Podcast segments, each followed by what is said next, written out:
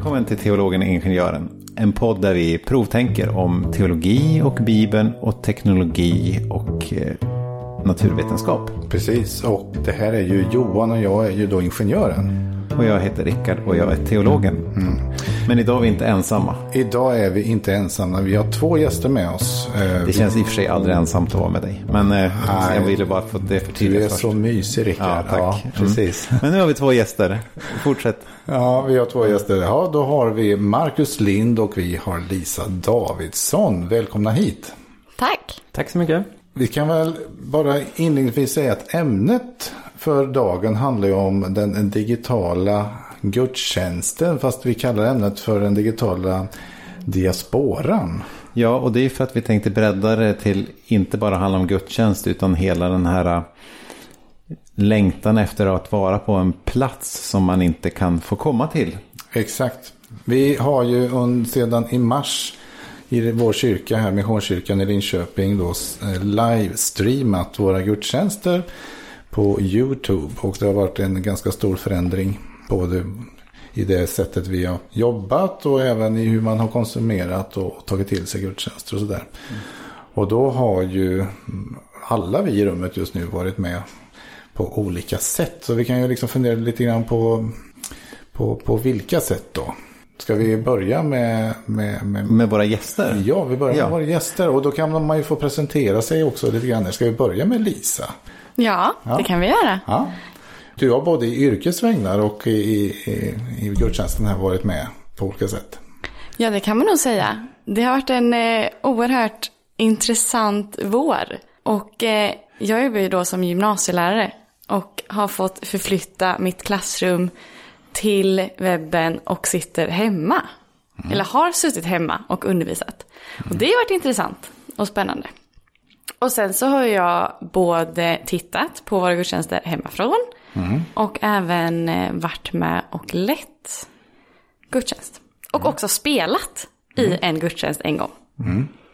Och du har varit, du har varit speciellt, du är berömd för ett inslag som var den 7 juni, en barnruta där. Jag berömd kanske man inte kan säga. Men eh, jag spelade ju in en förklaring om eh, treenigheten Ja, för barnen. precis. Det var väldigt kul. Ja, och använde lite ny teknik i det där och så som gjorde det otroligt spännande. Exakt. Ja, Ja, den kan vi rekommendera att ni går in på Missionskyrkan i Linköpings YouTube-sida och tittar på. Ja, den är bara fyra minuter så att det hinner ju alla titta på. absolut. Ja, Bra. Sen har vi då Marcus, Marcus Lind. Mm, det är jag. Ja, det var bra. Vad, vad, vad, Ni har fått rätt vem, person. vem är du? Ja, det funderar jag ofta över. Till vardags så är jag pastor församlingsföreståndare här i Missionskyrkan i Linköping. Eh, Så jag är ju till vardags väldigt involverad i församlingens liv och gudstjänstliv.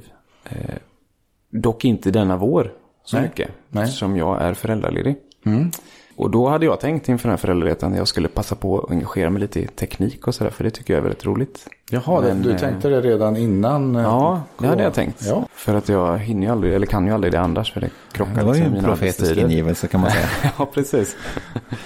och så råkade det sammanfalla med det här. Ja. Så det blev ju en minst sagt spännande. Men du har väl varit ganska drivande i att sätta ihop de här lösningarna som har gjort att vi som Missionskyrkan i Linköping har kunnat sända våra gudstjänster på YouTube. Ja, precis. Jag såg tidigt möjligheten att få köpa lite roliga saker. Hade du några förkunskaper? Jag var lite nyfiken. Ja, jag drev under min studietid egen firma. Där jag bland annat höll på med medieproduktion. Ah, okej. Så jag har bland annat jobbat med webb-tv-sändningar av e-sport på DreamHack i Jönköping på de här stora. Och även på deras tv-studio i Stockholm. Om de har kvar den, det vet jag inte. Men. Så jobbat med webbsändningar och då egentligen bara med ljud. Dubbelkompetens helt enkelt. Ja, Både teolog och teknolog kan man säga. precis. Ja. Ja, alltså- Jag har ba- bara läst ett år civilingenjörutbildning. Så att Ja, jag, just det. Men alltså, det, ni förstår. Det här är ju killen i, i mitt hjärta. det, det är ju helt fantastiskt. Och, och, nej, men det är ju en fantastisk kombo av olika talanger vi, vi eh, så att säga, Ja, fick uppleva där i början. Så ni båda är ju då klockrena gäster för det här poddavsnittet. Och du Rickard har ju också varit med och bidragit under våren här i de här Ja, jag känner att jag känner igen mig i Lisas situation lite grann. För precis som du så har jag ju också behövt övergå till att undervisa över nätet. För jag är ju lektor vid Enskilda högskolan Stockholm eller Teologiska högskolan Stockholm till vardags.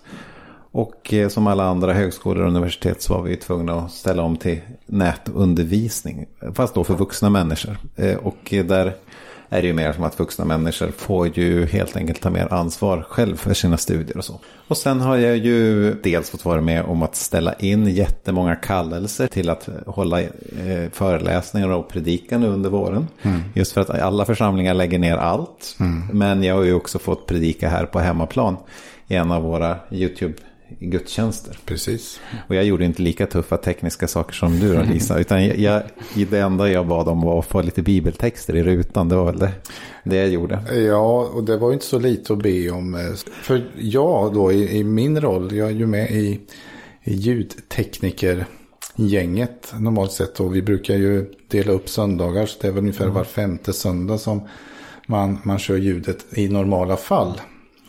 Eh, nu händer det här och Eh, tack vare Marcus eh, så att säga, och, och flera eh, tekniska insatser på att ja, men det här fixar vi, det är inga problem, så blev det ju en väldigt mycket mer intensiv vår där man kan säga att hela teknikergänget har ju mer eller mindre kört varje söndag. Vi har väl varit minst sex stycken behövde finnas på plats och det skulle köra runt allting där. Så, och då blir det ju spännande med olika så här inspel ungefär eh, halvtimme innan sändning. Där. Ja, vi ska visa lite bilder också. Någon powerpoint-grej och någon text och sånt. Det är så underbara små ingivelser man kan liksom få. Fast till mitt försvar så kom jag faktiskt med texterna väldigt många dagar innan. Ja. det kom några ändringar på natten. Bara. Ja, det kom några ändringar. Ja, precis. Ja, det... det... var lite elakt av mig. Ja. Mm. Och nu kan man säga, nu är vi ju i ett läge i den här församlingen där vi har också förinspelat sommarens gudstjänster. Så att eh, nu så har det är lite mer paus i, i, den biten. Men vi kommer ju dra igång igen i, i augusti på något sätt. Så nu passar vi på att ta lite nyckelfigurer här och göra en podd. Ska vi inleda med att fundera på om det är rimligt att kalla den här situationen nu när kyrkor har blivit tvungna att sända sina gudstjänster över nätet och inte kunna träffas i sina kyrkor kroppsligen och eh, se varandra i samma rum. Om det är rimligt att kalla det för, för diaspora. För vet man vad diaspora är för ord? Eller vad, vad, vad betyder diaspora? Är det det du ska förklara ja. nu? Ja, det hade jag tänkt. Du hade tänkt, ja. men vad bra. Ja. Ja, varsågod. Ja, det är ett ord som kommer från grekiskan och betyder förskingring. Ja. Och man brukar i teologiska sammanhang mest använda det för att prata om hur judarna både ofrivilligt och frivilligt spreds ut över hela Medelhavet och, en, och hela Mellanöstern och inte bara bodde då i Juda och Galileen. Och nu, vilket eh, tidsperiod pratar vi om? Ja, det här är en väldigt lång process. Ja. Eh, eh, man kan ju säga att redan på 700-talet så faller ju det nordliga riket. Mm. Och eh, de stammar som lever där förskingras då av assyrierna. Mm. Och sen på 500-talet så faller ju det sydliga riket. Och då tar ju babylonierna i alla fall ledarskiktet av de som bor i Juda och för dem till Babylon. Mm. Och där sitter de i exil. Och det här är den exil som kanske har format det judiska folket kanske allra mest, den babyloniska exilen. För där formas det väldigt mycket viktig och ny teologi när de sitter där och funderar på varför har det här hänt. Det är faktiskt från den babyloniska exilen eller, eller diasporan och fångenskapen som jag tänkte läsa två texter. Mm. Och sen fortsätter vi lite berättelsen om diasporan, hur den fortsätter efter det också. Men det finns ju dels en psalm som eh, ni kanske till och med kan komma, ihåg, komma på en poplåt som är skriven efter. Och det är psalm 137. Och det här är en klagosalm. Vid Babylons floder satt vi och grät när vi tänkte på Sion. Och Sion är ju berget där templet står. I Jerusalem. Mm. I pilträden som växte där hade vi hängt våra lyror. De som höll oss fångna bad oss att sjunga De som släpat bort oss bad oss om glada visor. Sjung för oss en sång från Sion. Men hur kunde vi sjunga Herrens sånger i ett främmande land? Här är ju en, en psalm som är oerhört sorglig. Mm. Det är den här situationen, sitter där i Babylon och längtar hem till att få komma till templet. Där man får, där liksom det är meningen att det är där vi verkligen ska tillbe Gud. Mm. Och man är liksom avskuren från det. Mm. Och eh, det finns ju en hel bok som bara handlar om sorgen av att bli förd i fångenskap. Och det är ju klagovisorna. Hela klagovisorna tillför diasporan. Ja, det är en bearbetning av, av denna babyloniska fångenskap. Mm en bibelbok som vi inte läser jättemycket faktiskt. I, I gudstjänsten får man väl erkänna. Kanske det vi skulle gjort nu då? ja. Om den analogin håller. Ja, men, jag skulle nog kunna, men visst skulle det kunna bli ganska intressant att eh, använda klagovisorna som utgångspunkt. Men jag tänkte bara läsa en vers därifrån och det är från första kapitlet, en av de allra första verserna, vers 4. Eh, som också fokuserar på Sion. Och då står det så här. Vägarna till Sion sörjer, ty ingen kommer till högtiderna. Hennes portar står övergivna, hennes präster suckar, de unga kvinnorna klagar, bitter är hennes sorg. Hmm. Ja. Då har jag lite funderingar här. Jag har ju en, en sån fantastisk expertis runt bordet så att man kan ju inte låta bli ja. att ställa lite frågor. Ja, du kan fråga Marcus också. Han, ja. Jag vet ju att du är lite extra förtjust i Gamla Testamentet. Ja. Ja. Mm. För transparens har jag alltså haft Rickard som lärare. Dock inte i Gamla Testamentet. Nej, Nej. jag har haft andra bra lärare. ja. ja. Det där ska vi prata lite mer om, bara du och jag, Marcus. Ehm. Men man kan säga då att, att idén med templet på något sätt var att, att det var just där man skulle tillbe. Det vill säga religionen var inte portabel. Kan jag säga, för det började ju med arken. Ja. Som var portabel. Ja. Men i och med templet så blev det ju platsbaserat kan man ja, säga. Platsbundet, det. ja absolut. Men man kan säga att arken gick inte att kopiera och ta med sig så att säga till överallt där man bodde på, på det sättet. Så att det var inte så jätteportabel eller. Ja, arken var, alltså innan de hade templet menar jag, då ja. var det med. De vandrade ja. från Egypten och ja, hela det mm. paketet. Men, men sen byggdes ju då templet för att arken skulle ha en fast mm. plats. Just det. Och symboliserar då egentligen Guds närvaro bland folket. Ja. Så Guds närvaro fanns i templet. Det var det som var det speciella. Just det. Och det var väl specifikt en sak man bara fick göra i templet. Och det var ju offra. Man fick ju be var man ville såklart. Mm. Men just offra var ju det som man bara fick göra i templet. Och det var ju en väldigt viktig del av Guds tillbedjan för judarna. Precis som alla andra folk runt den här tiden. Mm. Mm. Men på den här tiden var det inga judar som bodde kvar där vid templet? Du tänker under babyloniska fångenskapen? Ja. Jo, det var det. Var det. Ja. Så det var bara vissa som var tvungna att flytta därifrån? Ja, framförallt elitskiktet. Babylonierna plockade bort hela elitskiktet, alla, alla bildade. Så man kan säga att en av anledningarna till att så mycket teologisk reflektion sker i just Babylon, det är att alla som är teologiskt lärda blir flyttade till Babylon. Mm. Och de som blir kvar deras liv har ju inte förändrats lika mycket. De har ju inte råkat ut för samma kris. Och de är kanske inte i samma utsträckning skolade i att skriva och tänka teologiskt och filosofiskt och alla de här sakerna. Så att för dem, de har inte samma skäl att liksom omvärdera situationen som de som sitter där i Babylon och ska fundera på vad är det som har hänt mm. egentligen. Och sen sker det väl egentligen i omgångar också. De tas flera, alltså först vid ett tillfälle, sen ett till och, och att de gör lite uppror och sånt. Så att när det sista liksom är gjort så är murarna rivna och templet är också i stor utsträckning raserat ja. och plundrat. Så det är klart att det påverkade de som var kvar också, för tempelkulten kunde ju inte fortgå. Och den försvann väl egentligen i och med att prästerskapet försvann. Så ja, det var precis. bara de som fick utöva tempelkulten som var central då i, liksom, även om det inte var, vi tänker att tillbedjan är det centrala i tron. Mm. Men offerkulten var ju lika central mm. för att på något sätt bli, mm. bli fri. Eh, men det påverkade på olika sätt. Ja, verkligen. Och sen när de kommer tillbaka också från exilen, då blir det ju en ganska stor krock mellan de som har varit kvar där i landet och kanske i högre utsträckning kanske gift sig med människor från andra folk och sådär. Och, och de som kommer då tillbaka från den babyloniska fångenskapen och har fått då persernas mandat. För perserna tar ju över efter babylonierna. Så får de persernas mandat att nu ska ni få införa era lagar igen. Och det blir en ganska tydlig krasch då mellan de som har bott kvar och de som har varit i exil. Mm. Men det är ju i slutändan då de som har varit i exil som får genomdriva hur mm. de vill ha det. Och mm. de får bygga upp ett tempel igen och så. Så här kan man säga, det, det kom in en kris i, i hur man kunde utöva sin religion. Ja. Eh, det blev två skilda grupper. En grupp som väl började omforma saker och ting och få ner och skriva. Och så var det ett annat gäng som var kvar och så blev det en krock däremellan. Då.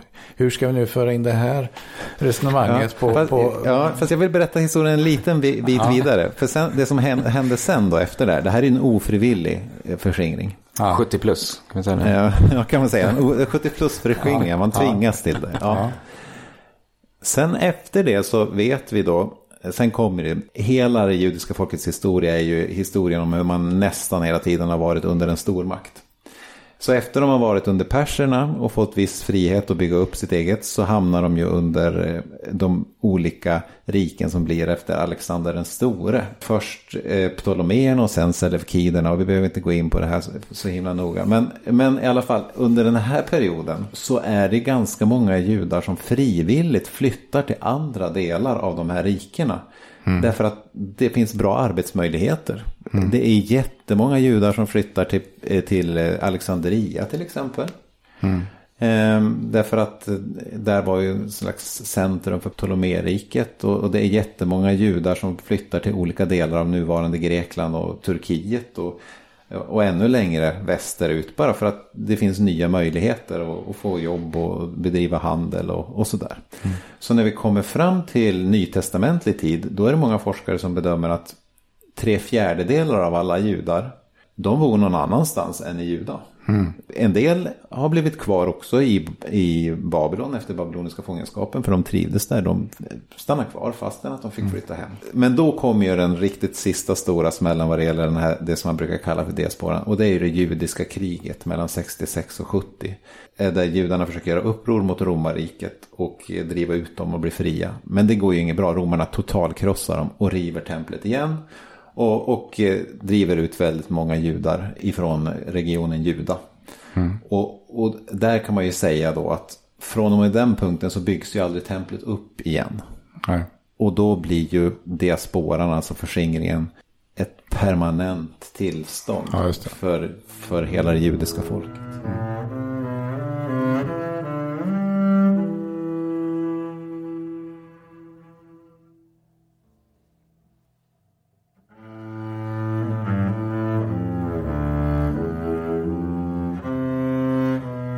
Säga att ljud, ut, utövandet av judendomen har ju då förändrats ganska tydligt. För frågan som ställs då i Babylon blir ju, okej okay, vad är vi nu när vi inte har den här platsen där vi var? Mm. Vad är vi nu när vi inte har det här templet, när vi inte kan göra den här tempelkulten? Mm. Och sådär, och helt plötsligt blir det då viktigt liksom, ja men vilka är vi? Och så möter man alla de andra folken mm. som man inte hade mött tidigare och ser, de är så, okej, okay, ja. Och så på något sätt börjar man formera liksom, ja men vi har ju våra berättelser, de här gamla texterna, så eller inte texter med berättelser. Och så skriver man ner dem och, och börjar bygga där. Och helt plötsligt så får man då texterna. Mm. Som blir centrala på ett helt nytt sätt. Mm. När man då kommer tillbaka och bygger den nya kulten. Mm. För då, som du säger, måste det ju uppfinnas på nytt på något sätt. Och man har säkert också då en, för det är ju, vi pratar 70 år. Mm. Alltså många av de som återvände hade ju aldrig varit. Mm. Eller var väldigt gamla då, eller var väldigt unga när de lämnade. Alltså på något sätt, vilken minnesbild hade de egentligen då? Och så på något mm. sätt växer det fram då. Och så blir det ju senare också. Tänker jag, alltså när, när templet då försvinner igen. Mm. Eh, och, och, så den judendom vi har idag är ju mycket mer präglad av det. Mm. Alltså det, det är ju ytterst få praktiserande judar i världen idag som, som efterfrågar ens offer, offerkulten. Utan man har liksom andra mm. saker som är centrala. Och, mm. och, och, det tänker jag är väldigt intressant då, hur det, hur det liksom påverkas. Mm. Eh, och hur det har formats. Mm. Och det är väl kanske där då det finns en parallell till idag. Mm. Och fundera liksom på hur det här formar oss och påverkar oss. Man kan ju alltid spekulera om det nya normala. Alltså vad kommer att eh, den här erfarenheten, den här krisen med corona, vad, vad får det för konsekvenser och sådär. Men vi ska väl landa lite grann i lite olika erfarenheter innan vi kommer dit. Mm. Eh, men, men en tydlig sak här var att man, man eh, tack vare krisen så blev det också vissa, viss typ av utveckling. Bland annat just det att man började skriva ner. Det... Ja, men hon sammanställer. Det kanske fanns en del gamla texter och sånt. Men mycket fanns muntligt och det började man nedteckna. Och det som fanns skriftligt och så redigerade man och liksom mm. satte samman det så att det blev liksom en, en, en skriftreligion. Ja, precis. Och så växte det fram en jätteviktig institution. Och det är ju synagogan. Eh, mm. Man vet ju inte riktigt om den, om vi ska vara ärliga, vi vet ju inte riktigt om den växte fram i, i Babylon. Men en, typ en teori att den borde kunna ha vuxit fram i Babylon. Mm. Och sen etablerades den då, då med tiden också i Juda och också runt omkring överallt där judar bodde. Alltså mm. helt enkelt någonting som är föregångaren till den kristna gudstjänsten skulle man väl kunna säga. Alltså det här med att samlas på lokal plats i små grupper. Så, så det var ju en jätteviktig praktisk utveckling som skedde på grund av diasporan. Mm. Så, så det är ju både en teologisk utveckling och en rituell utveckling kanske man skulle kunna kalla det för. Mm. Eh, som, som sker på grund av den här krisen.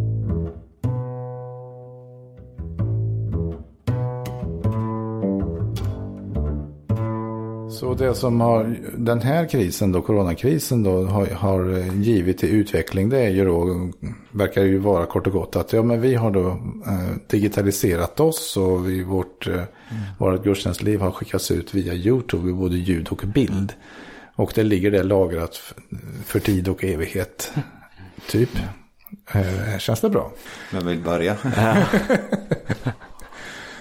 Vi växlar lite på det. undervisningen där, Lisa. Jag tänker på, blir, blir den undervisningen också någonting som, som bevaras och ni spelar in? Finns det också att det blir dokumenterat? Eh, du behöver ju inte egentligen göra nya föreläsningar i kemi. Du har ju liksom allting redan klart. Har du tänkt på det?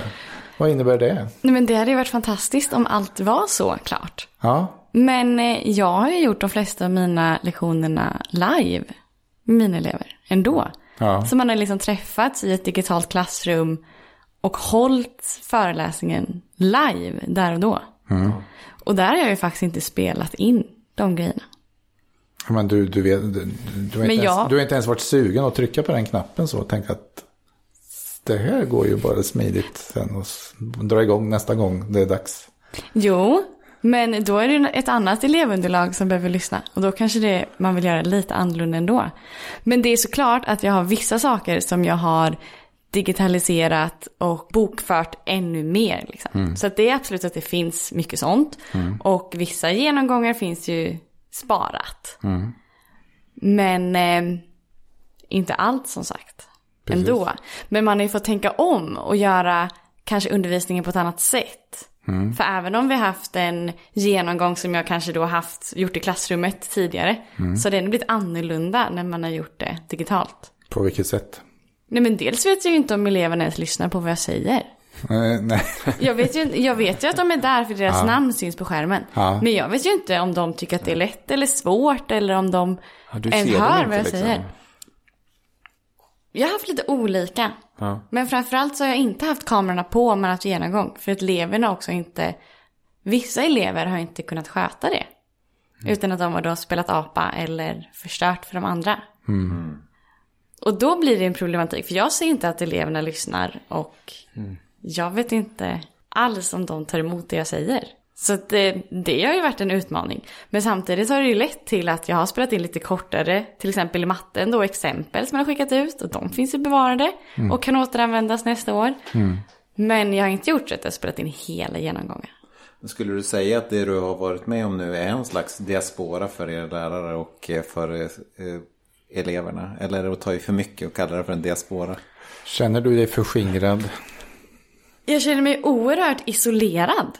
Mm. Skulle jag nog istället vilja säga då. Att man känner sig väldigt ensam i det man mm. gör. Mm. Och jag har ju inte haft mina kollegor runt omkring mig heller. Vilket har gjort att jag har ju kunnat få köra mitt egna mm. race på gott och ont ska jag säga. Mm. För att man får ju väldigt mycket hjälp av sina kollegor. Mm.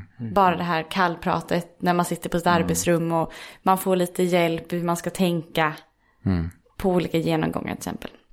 Och då att jag inte har eleverna nära. Det är jättesvårt att bedriva undervisning när man inte träffas dagligen. Mm. Eleverna själva tror jag. Jag har ju en dotter som är 18 och går i tvåan på gymnasiet. Och de verkar ha varit ganska duktiga, många av dem, kanske inte alla, på att hitta sätt att umgås med varandra. Så de har ju varit smarta nog att umgås i små grupper för att kunna stötta varandra. Mm. Eh, så där verkar nog kanske eleverna ha ett litet övertag mot lärarna i vad det gäller att slippa ensamheten. Det tror jag också. Och många lärare mm. var ju från början ens, alltså lite rädda för att ens slå mm. på kameran på datorn. Mm. För att de tyckte att det var lite läskigt. Så ska man mm. visa sig och man sitter så nära skärmen och man ser konstig ut. Och jag tycker inte om att lyssna på min röst när den spelas in. Så det är många sådana här spärrar som mm. man liksom fått komma över. Många av mina kollegor hade ju aldrig ens pratat i mikrofon innan det här. Nej de unga eller mina studenter då, eller eleverna, de har ju en kultur i att facetima varandra eller skicka snap eller mm. finnas på TikTok. Mm. Allt det där har ju de i sin vardag hela tiden. Mm. Så jag håller med om att jag tror att de har legat före mm. oss. Mm. Och då är väl jag en av de yngre lärarna som ändå kanske lever lite mitt emellan det här. Och är van vid att hålla på med hemsidor och klicka på knappar och leta funktioner. Och vissa mm. kollegor har varit ganska rädda i att ens våga leta sig fram. Du har fått stötta dina kollegor i det här ibland. Jo, men på mitt arbetsrum i början så jag var ju yngst där. Mm. Och har, ja, men, inte bara nu utan även tidigare fått hjälpa till ganska mycket med det här mm. digitala. Mm. Och få till de här videoklippen eller få igång en inspelning eller få igång kameran eller mikrofonen och helt plötsligt så låter det inte och då... Mm. Jag tror att de unga är också lite matade i att klicka runt och hålla på och se mm. Mm. vad man hittar. Det är det som jag tycker har varit fascinerande med den här pandemin. Och säger att det är den första digitala, för det har ju varit mm. många innan så. Men just att all den här tekniken fanns ju redan. Ja. Och vi har ju vetat det i många år liksom. Mm. Men så helt plötsligt tvingas vi göra saker, online-möten och, mm. och allt vad det är liksom. Mm. Och så blir det liksom att det det tvingas fram liksom. Absolut, och vi har ju länge pratat om att vi ska digitaliseras. Vi har alla de här plattformarna. Mm. Men nu har det blivit, blivit en chock alla måste liksom. Ja. Ja, vi har verkligen tvingats att upptäcka vad som blir, blir bättre och vad som blir sämre av den här. Vi, alla var tvungna att prova vare sig de ville eller inte.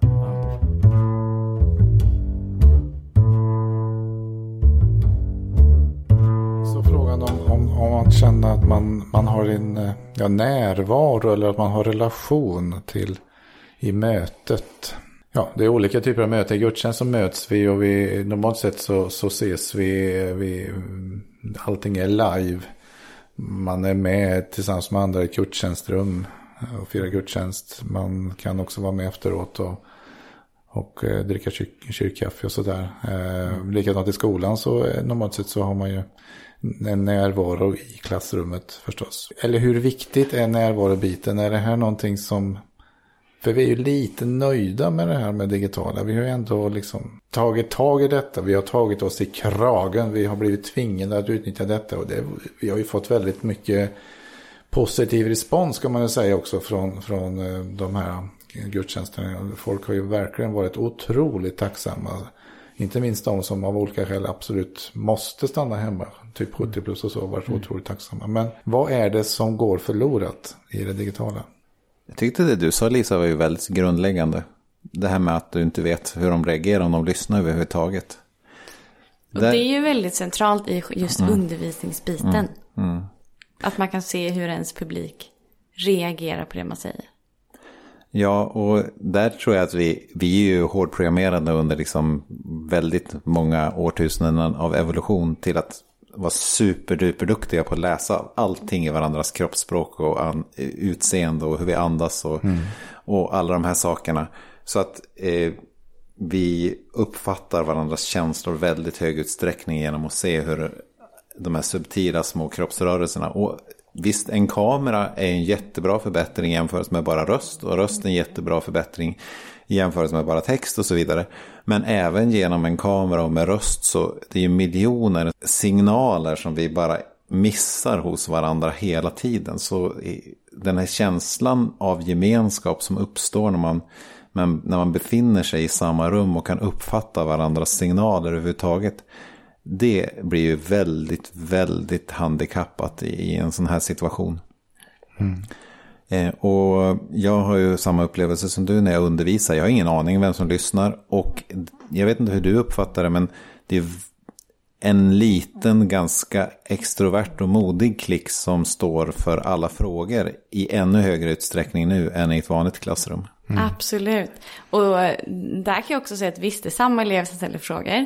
Men jag har också sett att det kan också vara så att det, de här lite, ska man säga blygare eleverna som inte vågar ställa frågor i klassrummet. De tar helt plötsligt kontakt och ställer frågor. Mm. Inte kanske i klassrumsformatet Nej. när vi har ett digitalt, mm. en mm. digital lektion. Men chattar vid sidan om eller mm. skriver ett litet privat meddelande. Mm. Och mm. där kan jag också säga att det kanske de inte får, får möjlighet att göra i ett klassrum. För då ser alla andra klasskompisar att den personen har ställt en fråga för då går man till den och man pratar med dem. Mm. Men här någonstans så blir de ännu mer neutrala. De andra klasskompisarna som alla sitter hemma vet ju inte att den har skickat ett privat meddelande precis, för att ställa en precis. fråga. Och det är ju vinsten med det här. Att de kanske lite blygare vågar ta kontakten. Mm. Och jag håller med. Faktiskt innan det här började så började jag skriva på ett kapitel som handlade om ritualer och teknologi. Mm. Till en bok som heter Teknoteologi som ska komma ut här. Vi är sju olika författare som skriver och så. Mm. Och om man ska vända på det och se på fördelarna då. Så är det ju precis det som, som du var inne på. Att det är många som är tacksamma över att kunna eh, delta i gudstjänsterna ändå. Föreställningen om gudstjänstliv utgår i väldigt hög utsträckning från det man skulle kunna kalla för den normala kroppen. Alltså den, den kropp som enligt samhällets normer är normal. Mm. Det vill säga den friska kroppen. Den mm. som kan röra sig mm. fritt och eh, ta sig fram. Eh, och, och den normala psyket, det vill säga den människa som inte drabbas av eh, ångest av att umgås med andra människor. Mm. Eller eh, befinna sig i ett rum med andra människor och så vidare. Så på det sättet kan man ju säga att den kroppsliga gudstjänsten i ett rum är exkluderande för många människor. Därför att det kräver en viss social kompetens till exempel, eller? Ja, och en viss mängd kroppslig friskhet. Ja. Så. Så det kan man väl lugnt säga att föreställningen om vilka kroppsligheter och, och vilka, vilka personligheter som ska ha tillgång till gudstjänsten har man ju möjlighet att omvärdera i en sån här kris. Vissa kategorier har lättare att delta. Som kanske inte kunde delta innan. Mm. Samtidigt så kanske det blir svårare eller det är färre som kan så att säga medverka i gudstjänsten. Alltså det, det, det krävs mer av en lärare att komma igenom det digitala. Mm. Det kanske det krävs mer av en medverkande i gudstjänsten att, att nå ut. Eller mm. vad tror ni om det? Ni som har suttit bakom kamerorna, vad tycker ni? Är det så att det krävs andra egenskaper för att det ska kännas som en bra produktion? Vi fick ju höra när vi började vår distansundervisning att det är viktigt hur ni sitter, det är viktigt hur ni pratar och det är viktigt att ni ser nästan dubbelt så glada ut som vanligt. Mm. För annars kommer ni se sura och tråkiga ut genom kameran. Mm. Just för att det tar bort så mycket. Och det tror jag också man kan applicera här i gudstjänstformen. Men så är det ju. Och det är ju liksom, om man tänker skådespelare, om man har varit på teater en gång och tycker att de mm. överpresterar lite mm. eller sådär. Liksom, mm. Så är det ju ännu mer vid tv-serieinspelningar och liknande. Det är ju jättesvårt liksom att få känslor att gå igenom. Vi gjorde ju vissa avvägningar i början ändå. Jag vet inte om det var tekniken eller om det var i andra sammanhang jag mm. blev tillfrågad. Men, nej, men just att vi ville ändå ha ambitionen att det skulle kännas så mycket som möjligt som en vanlig gudstjänst. Alltså igenkänningsfaktor. Vi ville sända live. Det skulle vara på riktigt så mycket mm. det gick. Liksom. Mm. Och, och gärna om det fanns någon som kunde sitta med och sjunga. Så att man liksom ändå fick känslan av att det inte var en tv-produktion. Mm. Även om det oundvikligen är det mm. eh, i någon mån. Eh, så på sätt och vis är det ju en liten balansgång liksom. Men, mm. men, det är klart att det märks och det kanske man har sett på en del av de som har medverkat mer regelbundet. Som kanske har växt in i det mer. Och de som kommer in bara en gång första mm. gången. Att det, mm. det, är en tröskel. Nu ska ju jag själv snart göra den. Mm. Just det. Rollbytet. Så det blir spännande att få uppleva från det hållet. Men, Men det, det är väl överlag så att det, man kan typ inte spela över. Eller för mycket. Det är väl det alla säger liksom. Att det... Precis. Men jag tror också att många blir lite extra nervösa.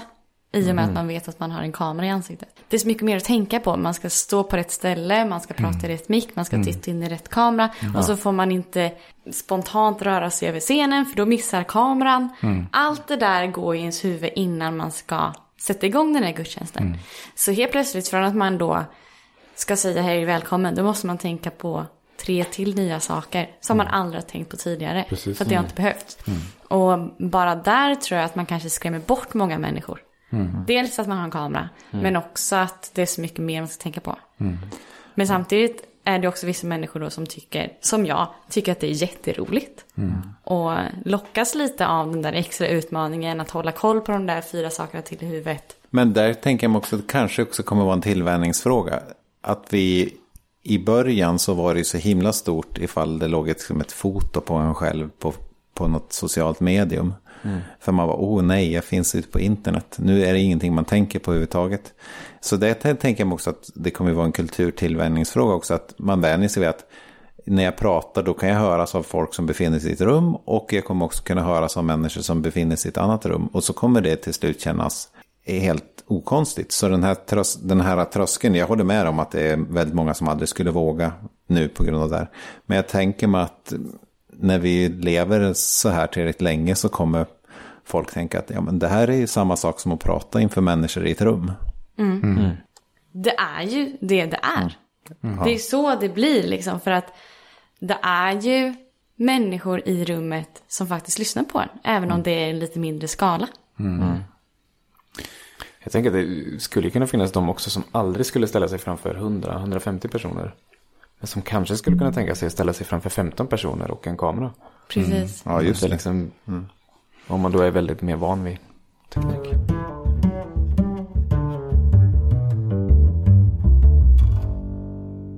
Frågan är vart är det det händer?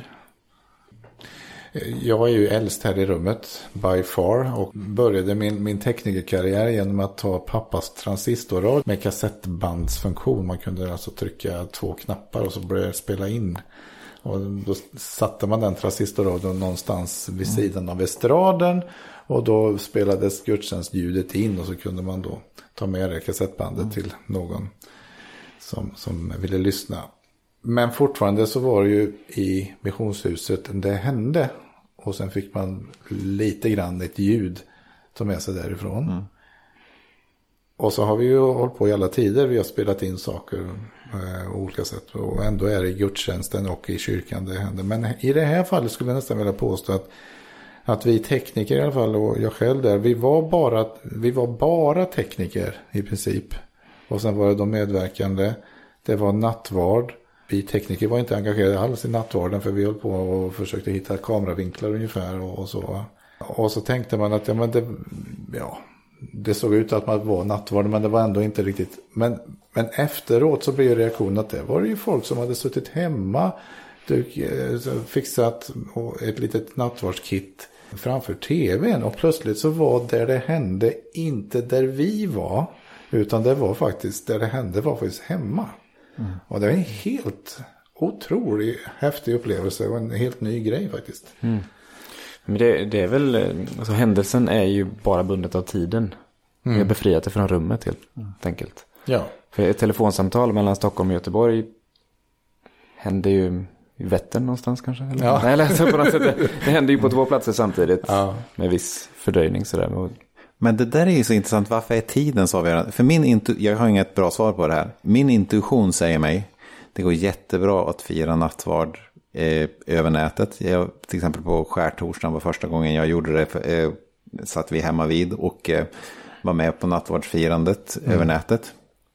Men aldrig någonsin att det skulle kännas rätt att sätta på skärtorsdagsgudstjänsten i efterhand och vara med och fira nattvard. För då är det inte nej. synkront längre. Nej. Och vad va är det? Alltså det är inte så att jag tror att nej, Gud är begränsad. Gud kan bara vara med om det är synkront.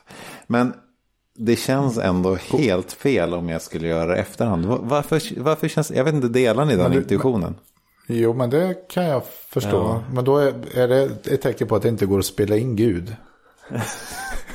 Nej, men jag tänker att det, att det inte är Gud som är problemet. Alltså, Gud kan vi tänka oss utanför tiden, men vi är inte det. Nej. Och det är där på något sätt det blir, för det är inte bara mellan mig och Gud. Nej, just det. Utan det är mellan mig och alla de andra som gör det samtidigt. Mm. Ja. Och det är där någonstans som det börjar skava då. Och där tycker jag också det är fint att vi faktiskt har en gudstjänst som vi spelar in live. Mm. Att man vet där när man sätter på YouTube klockan 11 att jag är inte ensam och tittar på den här utan Nej. Nej. vi är fler. Mm. Och det kan väl också vara en grej i det här med nattvarden att du vet att när du tittar på den här skärtorsdagsgudstjänsten att du var inte ensam då. Nej. Och jag kan tycka att det är lite som i vanliga gudstjänster också. Att det är något speciellt att titta samtidigt som andra. Även nu då när det är med sommargudstjänsterna. Och jag vet, det är många som eh, jag vet, eller det kan vi se på statistiken också, som inte tittar live utan har tittat senare på kvällen mm. till exempel. Att man mm. Föredrar en annan gudstjänsttid och då har ju den möjligheten funnits. Mm. Men jag har ändå upplevt liksom att det är lite, det är precis där, då kan man spola lite. Man kan, alltså, mm. Det blir mm. lätt att hamna i det där konsumtionsfacket då. Att det, ja, just det. Men just nattvarden är ju väldigt intressant. Jag ska fortsätta på den. Det, finns, mm. man, det här beror ju lite grann på nattvardsteologier också. Eh, många har ju invänt mot eh, nattvardsfirande över nätet att det liksom helt enkelt blir en dålig rituell upplevelse. Det kan man väl tycka eller inte tycka. Jag tyckte det varit en väldigt bra rituell upplevelse. Eller att det inte till fullo uttrycker den kristna gemenskapen. Och det ligger det väl någonting i. För det är klart att man mer uttrycker den kristna gemenskapen om man befinner sig i samma rum än om man befinner sig i olika rum. Men där kan jag väl ändå tycka att ja, men det är ju här är ju inte, det är inte den lösningen vi föredrar. Utan det är bara en nödvändig lösning i den situationen. Vi försöker uttrycka gemenskapen så gott vi kan.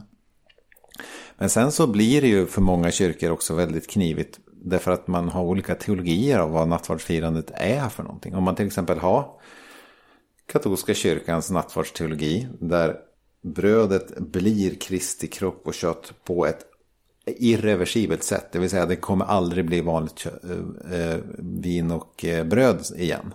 Mm då kan man ju liksom inte säga åt folk att ja, men, ta fram era egna grejer här nu och det kommer bli liksom Kristi kropp. De, de delar ju bara ut brödet till eh, ena gestalten till, till, till folket och så dricker prästen och allas vägnar i mm. katolska kyrkan. Men för då, då sitter ju folk där hemma med brödbitar som för evigt är Kristi kropp. Och eh, man vet att det finns i vissa mer vidskepliga sammanhang som folk som använder det där som skyddsamuletter och allt möjligt sådär. Och det vill liksom katolska kyrkan inte att det ska göras. Så där har de ju skapat mm -hmm. en teologi eh, som, som gör det här i stort sett omöjligt. Med katolska kyrkans teologi, man kan inte fira nattvard eh, över nätet. Det skulle bara liksom få för katastrofala följdverkningar.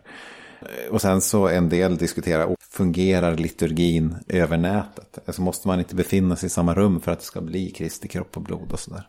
Men med våran teologi, vi kanske tänker oss att Kristus är närvarande i nattvarden på ett särskilt sätt. Någon typ av real presens. Men en del tycker en del skulle hålla fast vid den här traditionella, starkt symboliska synen att ja, men det här är bara en symbol för, som får oss att minnas liksom, Kristi död uppståndelse. Med de teologierna där kan man ju diskutera då mera om det är lämpligt eller inte. Där finns det ju ändå möjligheten att diskutera det. Och jag tycker utifrån våran tradition så borde det vara teologiskt ganska oproblematiskt.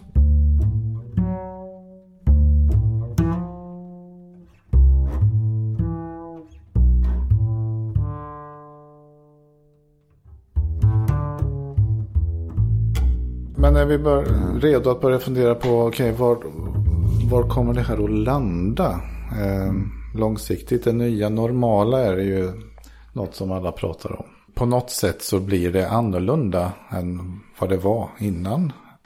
Begreppet riskgrupp kommer säkert att finnas kvar ganska långsiktigt. Och sen som det är just 70 plus eller om det är någonting annat. Men det kommer kanske att vara osmart att samla stora grupper som så att säga på det sättet får möjlighet att smitta varandra.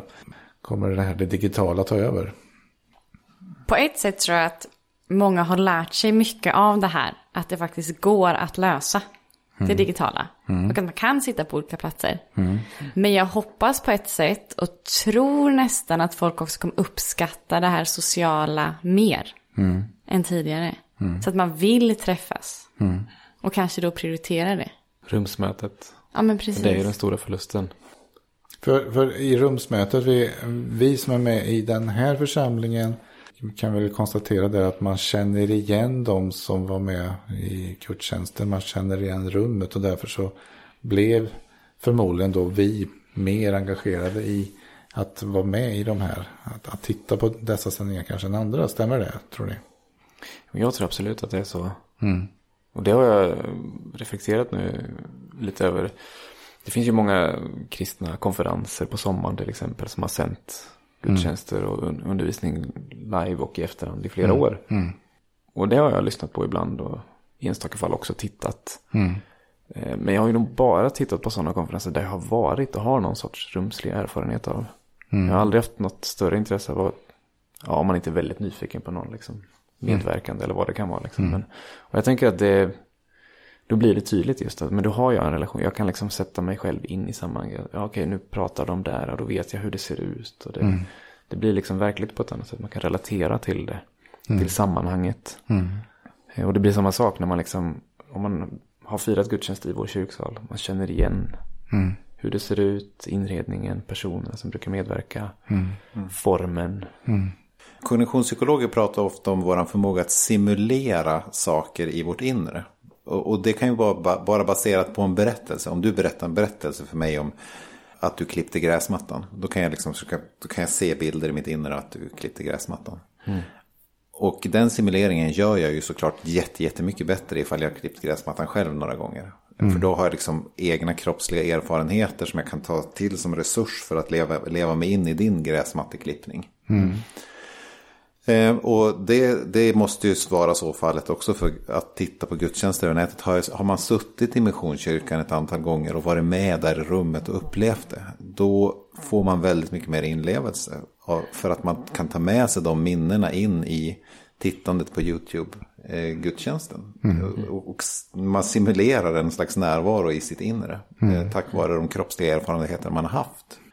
Men då har jag en, en nu, ja. nu föds det en liten idé här plötsligt. Ja. Så känner jag. jag, jag eh, om man nu tänker sig 70 plus kategorin här då som kanske då, mm, låt oss anta nu att vi inte kan bjuda in dem till vanliga elva-gudstjänsten. Men man kanske skulle kunna tänka sig att ha guidade turer. Nu låter det väldigt förmätet men att man vid ett annat tillfälle Eh, så att säga ger möjlighet för dem att komma in i rummet för att då är det uppsäkrat att det inte finns så mm. mycket personer där helt enkelt och att man ser hur det här eh, funkar och så därför att det gör att man då kan ta med sig en uppdaterad upplevelse av rummet och vad som, som faktiskt då bidrar till att man lättare förstår det man sen ser.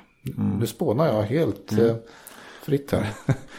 Eller att man har eh, gudstjänstslottar. Alltså att, man, att, 20, att 20-30 personer i taget får komma på, på gudstjänster. Mm. Man delar ut liksom nästan biljetter. Mm. Så att alla får vara med fysiskt ibland.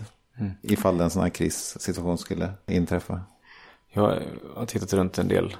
Jag har inte deltagit i massa andra gudstjänster från andra kyrkor. För mm. det då har jag liksom inte den där relationen. Jag har inte haft något intresse av det. Men jag tycker det är kul att titta in hur de gör. Mm. Och titta både produktionen och även liksom lösningar. Och då, det finns ju alla möjliga varianter precis på det du mm. säger Rickard. Församlingar som kör, ja men nu kör vi fyra nattvardsgudstjänster här den här söndagen. Mm. Först till kvarn de här antal platser eller vad det nu är att man har kvoterat. Och, och många som använder sommarhem för att kunna mötas utomhus. Mm.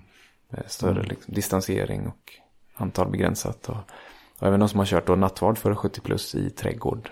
Så det utmanar ju liksom kreativitet mm. på jättemånga sätt. Och det, jag nämnde i början då att jag, mina första webb-tv-referenser kom från e-sportvärlden när man tävlar mm. i dataspel. Mm. Eh, och det är ett ganska vanligt sätt att man vill träna och utveckla på liksom några strategier. Eller så, att man begränsar sig medvetet. Nu får du bara göra på det här sättet. Mm. Och då tvingas man tänka Mm. Utifrån sina begränsningar så blir man mer kreativ och hittar nya vägar och nya sätt. Liksom.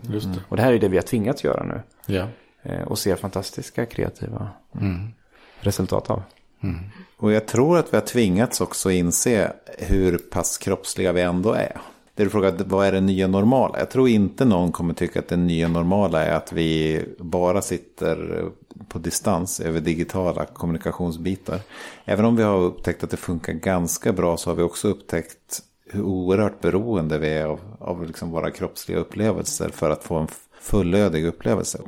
Så jag tror nog att, jag tror att det nya normala kommer bli en ökad vilja att vara en församling som fungerar även över med och sådana digitala medier. Men jag tror inte kommer finnas särskilt många församlingar som vill bli helt och hållet digitaliserade. Det finns ju några galna experiment. Det finns ju så här gudstjänstgemenskaper i Second Life. Och, mm. eh, det finns... Du får förklara vad Second Life Jag har faktiskt eh, varit inne där en gång, men, ja. men du får gärna. Ja, det är, som ett, det är som en eh, virtuell miljö där man ska, skapar sig en så kallad avatar. En gubbe som ska föreställa en själv och så går man kring där och umgås med andra människor och gör saker i det här spelet. Det är liksom, har inget mål det här spelet annat än att vara ett andra liv. Mm. Och då, då, finns det då kyrkor i Second Life som firar gudstjänst. Det finns till och med någon pastor som har startat en VR-kyrka där man går in i virtual reality och umgås där. Och han, de har några hundra medlemmar som, mm. som kommer så här. Men de flesta kommer inte trivas med det här. För vi har upptäckt nu att okej, okay, vi klarar oss halvbra med det digitala. Men det finns ett skäl till varför när Gud ville bli människa inte bara blev människa på ett abstrakt sätt utan blev människa på ett kroppsligt sätt. Därför att det är en sån central del av vad det är att vara människa. Eh, helt enkelt. Har de konstaterat det, de som är med i Second Life? Eller har ni konstaterat det som... Nej, jag tror att jag pratar utifrån Mänskligheten. Mänskligheten. De, de som jag har pratat med under de senaste månaderna. Ja, ja. För, mm. för er som lyssnar på detta och inte ser ansiktsuttrycken kan jag ändå referera här lite grann till att just jag tror att Lisa inte kommer att besöka Second Life. Nej, jag tror faktiskt inte det. Jag tyckte det lät väldigt spännande dock. Men eh, nej, jag vet inte. Det känns lite osocialt på ett sätt. Ja. Men jag har ju heller aldrig hållit på med det här med gaming eller suttit och pratat med folk jag inte känner över nätet. Förrän då jag har tvingats in i det här. Mm. Så för mig är det fortfarande lite, lite läskigt. Mm. det är lite som att sätta sig bredvid någon man inte känner på gudstjänstfikat. Mm. Ehm, det, det, tycker jag för övrigt att vi ska... Eh, det tycker jag för övrigt att fler människor som vågar borde göra. Mm. Eh, sätta sig bredvid någon man inte känner på gudstjänstfikat. Det brukar oftast bli jättetrevligt. Ja.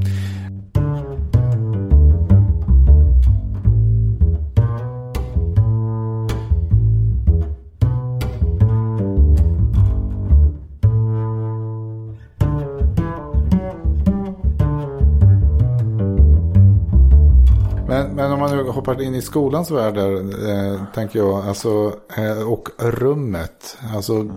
du sitter ju hemma och undervisar, du sitter inte mm. i ett klassrum. Nej. Och om man nu bara tänker sig att, att de som de som är med och lyssnar på din undervisning kanske skulle tro att det är lite mer på riktigt skola ifall de kände igen tavlan, rummet. Vad tror du om det? Så hade det kunnat vara. Mm. Men för mig var det bara praktiskt svårt att mm. lösa det. Mm. Så att det var helt enkelt av smidighetsåtgärd. Men absolut, vissa elever hade kanske tyckt att det var bättre. Mm. Men jag har ju också gjort så att jag delar en eh, vit skärm med eleverna. Så mm. de, och då sitter jag och skriver på en ritplatta. Så att eleverna kan ju ändå se tavlan på det sättet som mm. jag hade skrivit det i klassrummet. Just det. Så att de ser ju mig mm. med en grå bakgrund och den här vita tavlan. Mm. Så att på det sättet så blir det ju ganska likt det de hade fått i klassrummet. Mm. Men de ser ju inte den där vita tavlan som är på riktigt. Ja, just det. Men, men är det så då att eh, nöden är lite grann uppfinningarnas moder? Vi kommer att hitta nya former som inkluderar alla i församlingen oavsett. Alltså om man har en en riskgrupp så borde det väl gå att hitta ett sätt som ändå inkluderar även dem på ett lite tydligare sätt än vad vi har fixat idag kanske. Ja men absolut. Det finns ju diakonalt perspektiv där också. Mm. Och jag tänker för du pratade om transistorradion där tidigare. Mm. Och det var ju för, tänker jag för att någon som då inte kunde vara med av någon anledning skulle kunna Precis. delta i gudstjänsten i efterhand. Mm. Och det minns jag också när jag började som ljudtekniker i min hemförsamling. Så spelade mm. jag fortfarande in på kassettband och sen var det en äldre dam som efter gudstjänsten kom och hämtade det och sen gick till några äldreboenden och mm. spelade upp det där i veckan. Och de finns ju fortfarande de som vill delta i våra gudstjänster men som inte kan det av olika anledningar. Mm. Kroppsliga eller psykiska eller vad det kan vara liksom. Och och det är, egentligen har vi ju för en del av dem möjliggjort ett väldigt bra sätt att kunna delta. Och för en del funkar det inte alls. Det finns andra liksom hinder mm. i vägen som gör att det fortfarande är för avancerat att kunna delta. Och vi har gjort det för att helt plötsligt var det väldigt många av oss som inte kunde delta. Alltså på något sätt normen förflyttades från kyrkorummet till hemmen och då, då löste vi det. Men problemet har egentligen alltid funnits där. Mm. Eh, och fortfarande finns då. Mm. Det är fortfarande inte så att all, det blir tillgängligt för alla. Så det där är ju en jättestor utmaning. Mm. Skulle man kunna säga att man ruskas om lite grann på något sätt?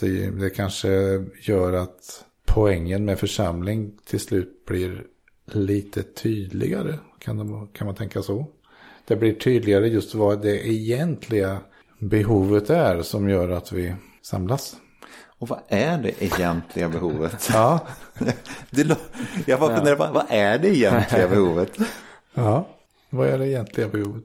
Jag tänker spontant när du säger det, att just den här viljan att, att, att ändå då tillgängliggöra någon form av gudstjänstmötesplats i den här tiden. Fast vi egentligen inte behöver det. Alltså SVT har ju gudstjänst varje söndag. Mm. Det finns jättemånga andra kyrkor som har gudstjänster varje söndag. Mm. Många av dem liksom bättre produktioner än vad vi har. Och, mm. och allt sånt där. Och ändå så kände vi liksom typ 300 andra kyrkor i landet. Att vi ska börja sända just våra gudstjänster. Mm. Och det är inte för att vi tror att alla i hela Sverige ska börja titta på dem.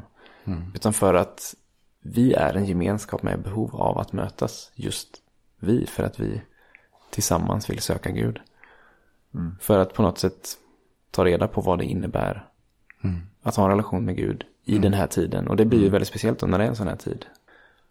Ja, och för det är inte bara ett ja. möte i största allmänhet. Det är inte så att vi, kyrkan är någon slags bara social umgängesplats. Det är det ju också. Många kommer ju till kyrkan delvis bara för att de har alla sina vänner här. Och det är ju bra nog. Men, men det är ju inte bara mötet, utan det är ju liksom att tillsammans få tillbe eller tillsammans få vara, utöva sin tro. Jag tror de flesta känner att det är inte alls i närheten lika givande att utöva sin tro själv. Eh, som att få göra det Nej. tillsammans. Nej, det är jättetråkigt. Mm. Och, att till, och att utöva sin tro tillsammans med någon slags abstrakt gemenskap som är Sveriges Televisions gudstjänster. Mm. Det är inte alls tillfredsställande. Det måste vara en gemenskap av människor som man faktiskt har en relation till. Det är då man uppfattar det som meningsfullt. Vi, vi har ju ett tidigare avsnitt i den här podden där vi intervjuade ju SVTs producent för tv-gudstjänst, mm. Johannes Söderberg. Ja. Som ju verkligen lever för tanken att han servar en församling. Så mm. att eh, han kanske lyssnar på det här nu och blir lite... Fast han var ju också väldigt ödmjuk med att han, han ansåg att hans eh, sändningar inte kunde ersätta de riktiga församlingarna. Nej. Nej.